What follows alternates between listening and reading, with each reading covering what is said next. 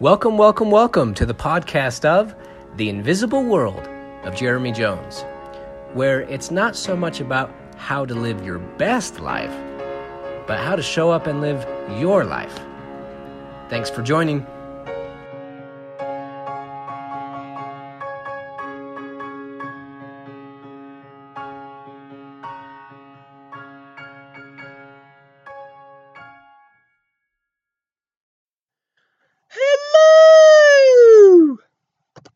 Welcome to episode 23 Lifeboats, Part 1.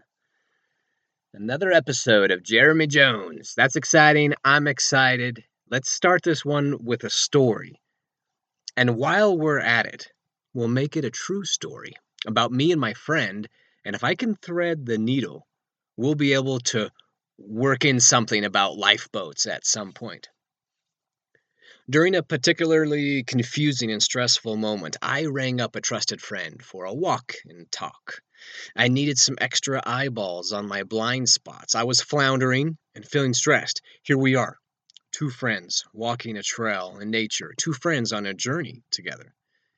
I was battling a roller coaster of emotions, leaving me a bit nauseous. It was a Baskin Robbins emotions moment for me. Have you ever had that? See, I had 31 flavors, uh, 31 scoops of ice cream. Each of them seemed like the best choice, the most important, the best flavor, the right one to listen to. And so I scooped up one of each. And before long, the scoops were melting and running together in a giant mess. This particular friend is quick with unfiltered, organic, reflexive thought. Translation? He'll throw a, sa- a handful of sand in your eyes if you need it, yet he's slow on judgment and despair and answers your call 24 7, a fact I tested firsthand. I had been wrestling around with some big macro direction in my life. We all have these phases, don't we? Maybe it's just me. These phases where it feels like the world is this blue marble rolling around in your hand and we can roll it high or low, left, right. It's so easy. The world in the palm of our hand, just following our every whim. And then there's these other moments where something something unexpected comes along, bumps right into you, and then the marble goes flying. Then it's more like, oh boy, I think I think I've lost my marbles. All right, so we are kicking rocks down the trail walking along, and I laid out my emotional smorgasbord, real honest to goodness tearjerker feelings about how I had been living away from extended family for over a decade, living away from friends who became family that I'd known for years. I was sort of getting itchy and lonely. Loneliness is a tough one. Unlike, say, visible sickness or poverty, loneliness is often submerged down in the deep cold water, unseen. It can feel like a subtle glacier scraping across the body of a ship. Then, start taking on water. A little at first, then a little more. Dude, I told him I I complained that my tribe here was finite. There's not enough people supporting my family, supporting my kids. So I was going to move back to the state where I had deep roots, possibly a lot of support. But then, woo, look at this flavor. This one over here. This one looks fun. I was also contemplating moving to an entirely new state altogether one with low taxes and big yards, and all of them with pools and tennis courts and pina coladas and palm trees, houses with extra garages and square footage to stuff my life with more space so I could therefore buy more stuff. Buy more Thneeds. Lorax, right? This America I thought I wanted that ice cream flavor, but then I switched, right? Sleight of hand. Ooh, no, actually, new flavor. I just love it here in this state. I love this state. I'm going to stay here. I'm going to not move at all. And that's what feels right. I've built a life here. Hmm? He turned to me, raising an eyebrow. No, actually. Not that one either, I said. In fact, I'm I am going to move back to the old state with the roots and the family, the good friends. Maybe that was the right place to live. ugh, I felt so confused, lost. He tried to cut in my story a few times. Please. The nerve, right? I had a lot to say. Now, I wanted to cement the severity of my struggle, make sure he understood the drama I'd been living in. Listen, over a decade, raising a family out on my own. No help, no grandma's house, no Rolodex of babysitters, no big Thanksgivings, no unexpected drop ins from, from family on a weekend, no game nights with Uncle Jones. Then I dug the scooper hard in the ice cream flavor barrel. And here's the kicker. Here's the real kicker. My boys are crushing their hobbies. They're they're playing life like all-stars. They're scoring goals on the soccer field and thriving on competitive teams and basketball and piano recitals. And on I went. And and guess who's there? Guess who sees it? yeah, nobody. Nobody. That's who. That's who. Season after season, recital after recital, just their parents. Who love them to pieces, by the way.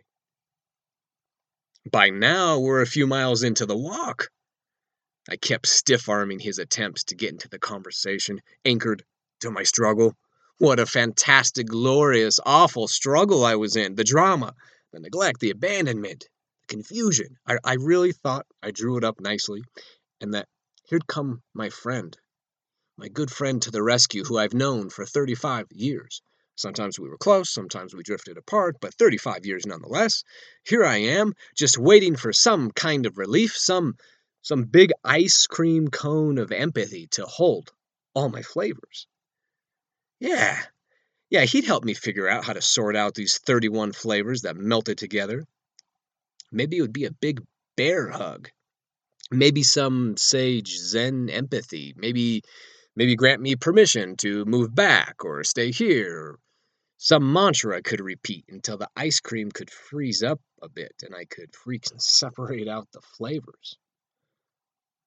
Instead, though, hmm, this is what I heard. You mother effer. I looked up. Some jogger must have bumped into him on our trail, but no, it was just me and him. The trees, the jogger, well, there was no jogger, just the trees, the river, and of course, my messy ice cream all over, and my plea for some friendly help. I looked at him and squinted, patiently granting him permission to retract, start again, again, please, this time like a gentleman. nope. That's right, he nodded up and down. Oh, please, you're so full of it, aren't you?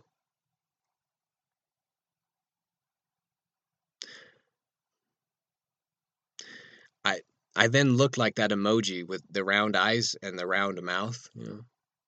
This here was going to be a much longer walk than I planned, and one that I'd always remember.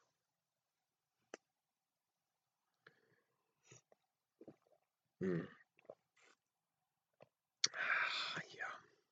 RMS Titanic. Maiden voyage, only voyage. Let's step back to 1912. Let's dive in, okay? Over the next few episodes, I'm going to be boarding on and off the Titanic, and I preface all of the following with the realization that this is a real tragedy where real people got hurt. And also, I'm not, you know, shame shipping the Titanic, nor any of the crew or the designers. It was a real crisis. And for me personally, it would be an even bigger crisis if I did not learn from it. If I didn't try to write up a, a more perfect union, draft a better constitution for my own ship's route. The idea in these following episodes is to honor those involved by scooping up some lessons Oh, there's so many interesting happenings with the Titanic, isn't there? So many perspectives, takeaways, storylines, and did you knows? But How about this? How about we just focus on the lifeboats? RMS Titanic had capacity for 3,300 passengers, but on that voyage it only carried 2,435 total passengers. Now, the lifeboat capacity was 1,178. So, so we know this is not going to end well. But, but it could have gone better. Glaringly obvious, right, is the fact that like they didn't have enough boats. We all see that. We all see that. But interestingly, of the 1,178 lifeboat capacity, only 705 passengers made it on the lifeboats. See, if they would have used the lifeboats perfectly, best case scenario, you know, they still could have only evacuated about half the ship. I mean, instead, they, they only saved 29% of the passengers. It could have gone better. Not perfect, but a more perfect union, maybe. The available lifeboats were only 60% full, a, f- a few of them empty, drifting without any passengers at all. The ship had 16 lifeboats plus four collapsible rescue boats for a total of 20 lifeboats. Now, the shortage of lifeboats was not due to the lack of space because the Titanic had actually been designed to accommodate up to 64 lifeboats. That's over three times the amount. And nor was it because of the cost, as the price of an extra 32 lifeboats would have only been $16,000 and that's a tiny fraction of the 7.5 million that the company spent on the Titanic. Uh, for fun, in today's dollars, that would be an extra $440,000 out of the 206 million it cost to build the Titanic. So easy math says that's two tenths of a percent. Small things have a big impact.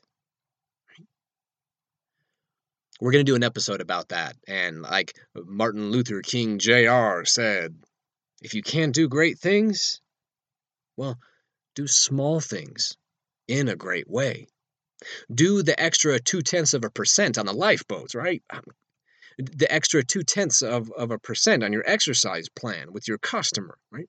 In your relationships.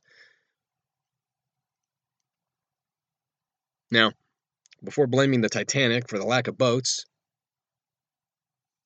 we should know it actually had more lifeboats than the law required. The main lifeboat oversight lay in the combination of combination of an outdated maritime safety regulation and the complacency by White Star Line, which owned the fleet. The prevailing thought process on the rescue was this All right, listen, if the Titanic ever does sink, which is practically unsinkable, right? It's unsink. Well, if it were to sink, though, okay, worst case scenario, it has divided car- um, compartments down in the hull. We could partition those off, contain the leak, and then we could call for a rescue ship and we'd have plenty of time to offload passengers to other ships. And if there was a problem, like that was evacuation plan A, contain the leak, offload passengers to nearby ship. And plan B, you know, we have some lifeboats for backup. The lifeboats were designed to be very sturdy. Okay.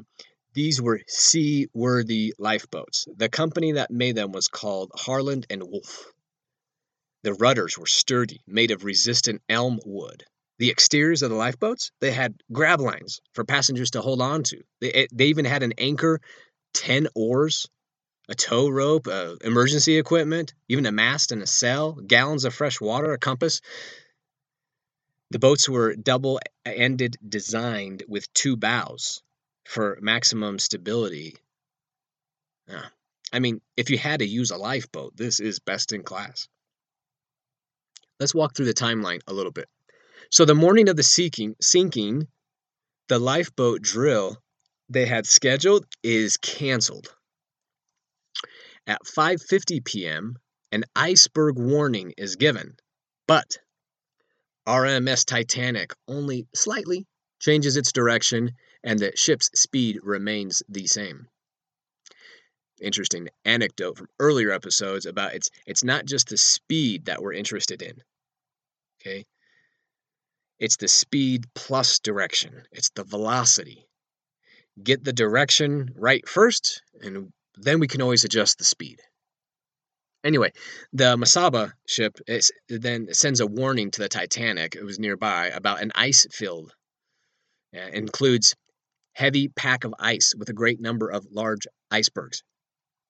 Wireless operator Jack Phillips, who works for the Marconi Company, he's handling passengers' messages, and he actually never passes the warning on to the Titanic's bridge.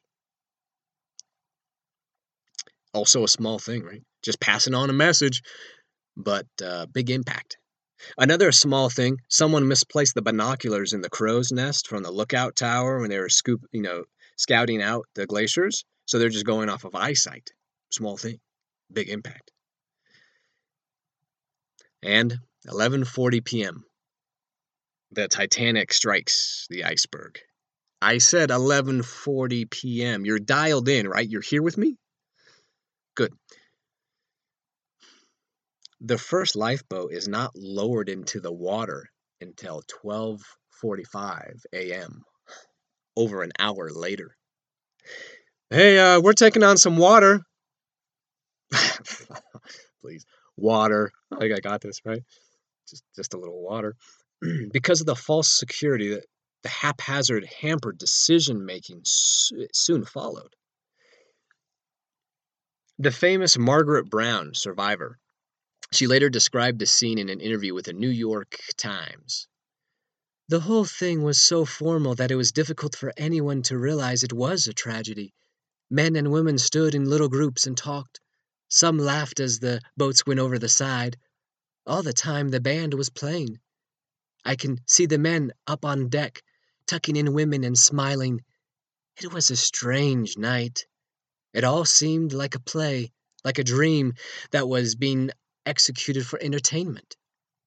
It did not seem real. Men would say, After you, and they made some woman comfortable and stepped back. Few passengers at first were even willing to board the lifeboats, and the officers in charge of the evacuation found it difficult to persuade them. Millionaire. No scrubby Johnny from third class but a seasoned millionaire, John Jacob Astor, declared, We are safer here than in that little boat. Some passengers refused flatly to embark. Now, J. Bruce Ismay, he's the director of the the uh, White Star Cruise Line, a businessman on board, he realized the urgency of the situation. He roamed the starboard boat deck, urging passengers and crew to board the boats. Just a trickle of women, couples, and single men were persuaded to board starboard lifeboat number seven, which became the first lifeboat to be lowered. Most of those on the deck were unaware of the seriousness of their situation and did not even attempt to board. There also was hardly any training on the boats new ship, new boats, new crew, there was only one lifeboat drill that had been carried out, and that was while the ship was docked. No lifeboat or fire drills had been carried out since the Titanic disembarked from Southampton. A lifeboat drill, like we said, had been scheduled for that morning, but it was canceled. I mean, we sort of scoff at the lack of lifeboats, right? But remember, it was they were well within regulation. They they were above the law. See, it's just interesting. You know, who who are we listening to? Are we just automatically believing in what a perceived authority says or what a subculture says? Or are we dialed in to what we think could be right? The collapsible boats, they were stored in two places, and two of them were stowed on the deck in their collapsed state underneath the cutters, while the remaining two are situated on top of the officers' quarters. By the time this was realized, the bow was already well underwater and the store was inaccessible. So the collapsible boats were manhandled down, but unfortunately they got away. They floated freely away as the deck as the deck flooded. And I tried to imagine if I was in the water, if my family was there, like what what would it be like to watch the rescue boats float away, empty, and aimless under the the unforgiving cold starlight. Thomas Bonsall, a historian of the disaster, has commented that the evacuation was so badly organized that even if they had the number of lifeboats they needed, it's impossible to see how they could have launched them given the lack of training, the lack of know how, the lack of execution, the poor leadership. Indeed,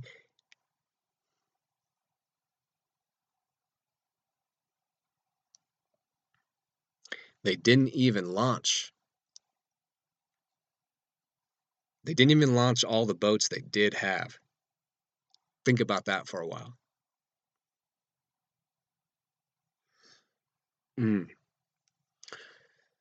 Think about think about how we keep wishing we had some more in our lives, right? Some more love, some more money, you know, some more opportunity, some more big breaks. But uh, just had a little more.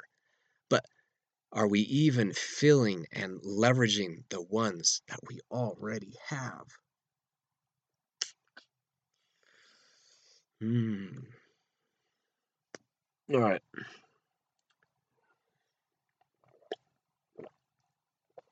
I took a drink while you were thinking about that.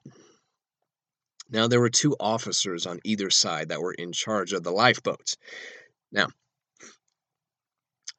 neither officer knew how many people could be safely carried in the boats as they were lowered, and so they erred on the side of caution, not filling them up all the way, right? They were thinking if they filled them up all the way, maybe they would split and cause an even bigger disaster. But uh, if they knew better, if they had been trained, if they knew better, they would have done better. Hey, that's why I do my podcast, right? So I can learn and see my blind spots. Like, what what don't I know? Because if you change your perspective, you change your thought. If you change your thoughts, you change your actions.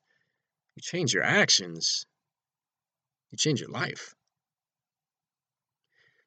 Yeah, in reality, they could have been lowered quite safely. They were designed to be lowered with the full complement of 68 people plus all the gear, especially because this they were in highly favorable weather. Uh, there was very calm sea conditions, hardly any wind.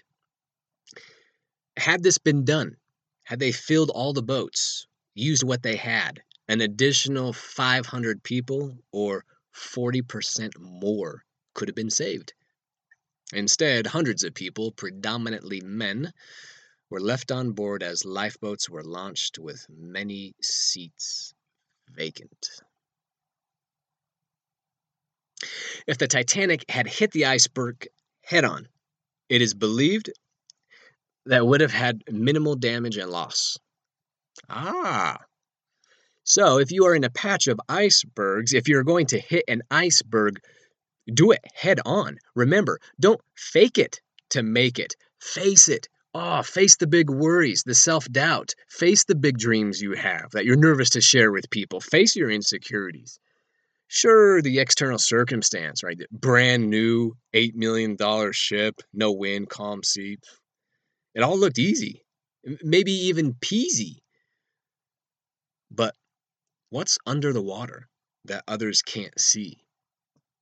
When you have these visitors coming to your invisible house, when the panic traveler knocks on your door, his hair's all spoofed out, he's shaky, his eyes are bloodshot and purple, and he's panicking, saying that you're going to hit an iceberg. And uh, what happens if you do? Like, uh, or or maybe you just did hit the iceberg, and then he's knocking on the door. Like, now what? Do we do we allow Panic into our house? Oh, hey, come on in, Panic. I have love for you. I want to hear what you have to say. It's important. Come in here. It's safe here. If your issues are keeping you up at night, tossing or turning and distracting you when you're in the middle of a conversation, it's hard to think straight, that might be the telegram that says, hey, you have some icebergs under the dark water around you be maybe take the minimal damage, albeit confusing and uncomfortable, sometimes embarrassing. Take the berg head on. A whole hour goes by before they even drop the first boat. See, they're they're faking it to make it instead of facing it. Right. Hey, listen, we need to get these boats in the water pronto, just in case. Like, just in case. That's what we should be saying. Instead of, oh, yeah, I got this. It's cool. Yeah, we got lifeboats. You know, we need to be doing the drills, be trained. Even if we don't use the lifeboats, we're trained, they're available, ready to go 24 7. Yeah, if it comes to that, we'll be ready. Hopefully it doesn't, but if it does, we got the lifeboats. I love the good attitude on the Titanic, right? Oh, shucks. Shoot, yeah, we're safer in this high class sinking boat than that little humdinger seaworthy lifeboat down there. Besides, the water's cold. And I'm not mocking. Like, I've done, I do the same thing. I, I just do it in other circumstances. It may have not been on the deck of the Titanic, but gut check. Is that what I would have done had I been there? I'm not saying that every ship that I set sail needs to be panicked and lowering lifeboats or over anxious or, you know, that you should sleep in your bunk with a life jacket on. But I just need to make sure that I have my seaworthy lifeboats ready, trained. Make sure I have enough to cover the need. Instead of wishing that it were easier, I can be wishing I'm stronger, wishing I'm prepared. Can we can we go back to the beginning of the episode about my friend? You remember, right? He said he said I was so full of it. Well, let's finish the story. My face was numb, pale. Why was he talking to me like that? I'm being vulnerable. I'm opening up. Dude, he says, we've been living not next door, but reasonably close for what? Five years? Yeah, I agree, scratching the back of my neck. He elbows me, and I'm forced to look at him. In all this time, Jones, not once, not one time, have you texted or called or invited me to any of your kids' stuff. Not once. And hearing that you're struggling like this and you didn't even reach out to me, you haven't invited me, and it's something that you've been stewing on, and obviously it's bothering you. I was taking on water. He says, you know, I think the bigger question is not where to move. You'll find that answer, and I'll support you either way. But the bigger question at play here is why you have me. You're homie. No, you're in need. And you never reached out. And now you're moving. Now you're moving, and it's too late for me to be there for you. I'm sorry, but I have a hard time. It's hard for me to join your pity party here. When all you had to do was send me a quick text. Hey, here's the address, here's the time. Make it if you can. Shoot me direct, right? Communicate what you need head on. I'll communicate back head on if I can make it. Maybe I can't, right? And then we'll keep figuring out, you know, figure out the logistics, maybe the next time. But we communicate head on. I wanted to elbow him and tell him he was full of it. But he was square on, head on. You still with me? You still in our two way invisible world? Good. I am. I'm, I'm here to make my invisible world visible. Whether it's on the podcast or offline. Right? So Anyways, now my buddy, he is a what? Click. He's a Harland and Wolff double bow seaworthy lifeboat, huh? Yeah. And now you see how I did the same thing as the Titanic passengers. My submerged loneliness. I didn't face it head on. I did some maneuvering kept my speed pretty much the same, closed off some compartments when the water came on. We call that compartmentalizing things. Did some justification, some minimizing, You know, hmm, that that gash subtly shredded the side of my hull underwater. Even and even as I was taking on the paralyzing cold water, I thought, ah, I got time. I mean, yeah, that's not ideal, but I got this. I totally got this on my own, and I'm safer up here on first class getting seconds on pecan pie, listening to the orchestra play. Safer and warmer than being on that lifeboat getting wet and cold out there. I mean, but besides, um, besides, I have an important image that I need to uphold. And I'd look straight goofy, embarrassed. I mean, I, I got a reputation, people. Me, you know, out there on a lifeboat when I'm in a tux and you know, I'm on the newest, best ship on the water. Please. You're so full of it. Remember, they didn't lower the boats for more than an hour after the hit.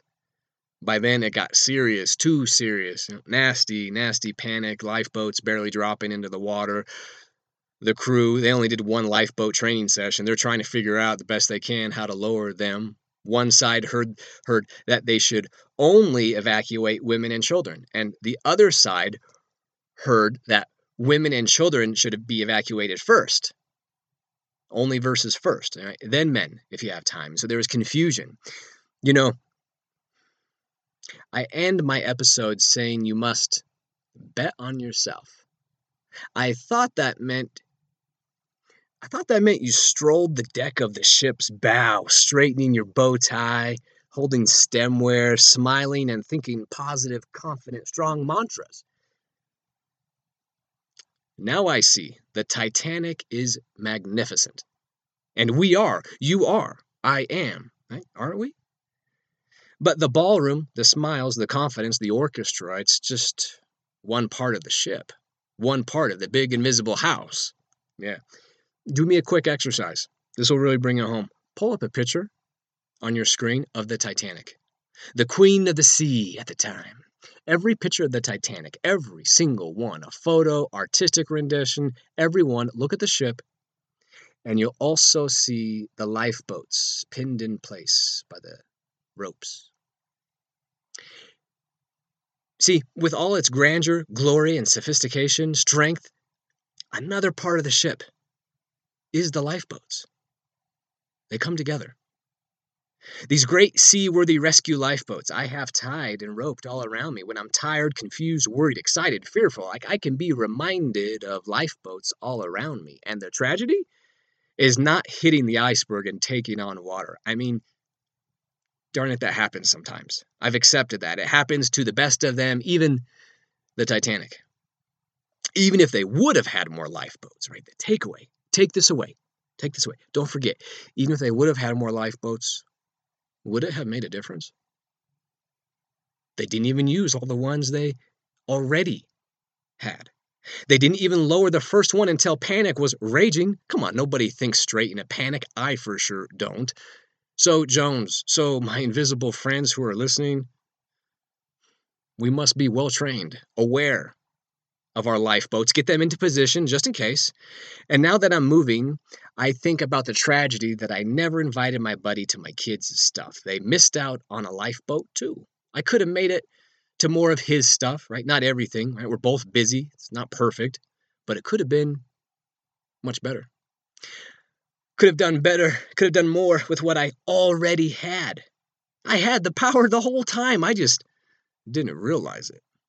In a way, it was a crisis of a ship, a friendship. So, I'm not going to waste a good crisis. Okay, I'm I'm leaving now. I'm going to go off and work on the next episode as well as pack some boxes.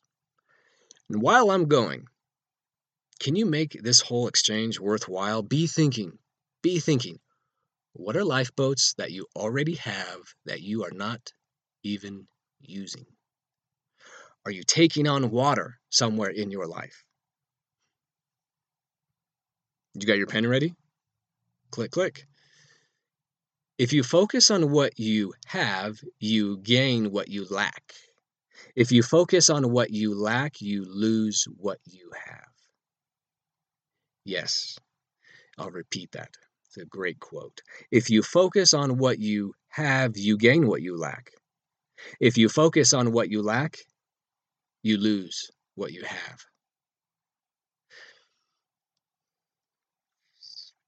Maybe there's still time. Time to hit something head on, take some minimal damage, face it to make it, or time to slow down, to change directions. Slow down if you're near the icebergs. There's no hurry. There's times to go fast and open up the engine, and there's also times to go slow and be cautious. There's a season for everything. Double check the lifeboats. Get an extra pair of eyes on the blind spots. I believe the most vulnerable people are the strongest amongst us. They're speaking truth.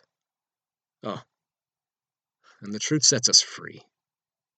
Truth is, every ship, no matter its majesty, needs lifeboats. They come, they're required to come with lifeboats. Yet sometimes we keep looking for something else, a bigger, better ship. And instead of having more, more friends, more love, more money, more ideas, more business, more family, how can you use more of what's already around you. Let's make a clean turn to fresh, open waters with your lifeboats ready because. Say it with me! Because the world needs who you were meant to be. I believe that. And I'll be back soon. Lifeboats 2 is coming at you.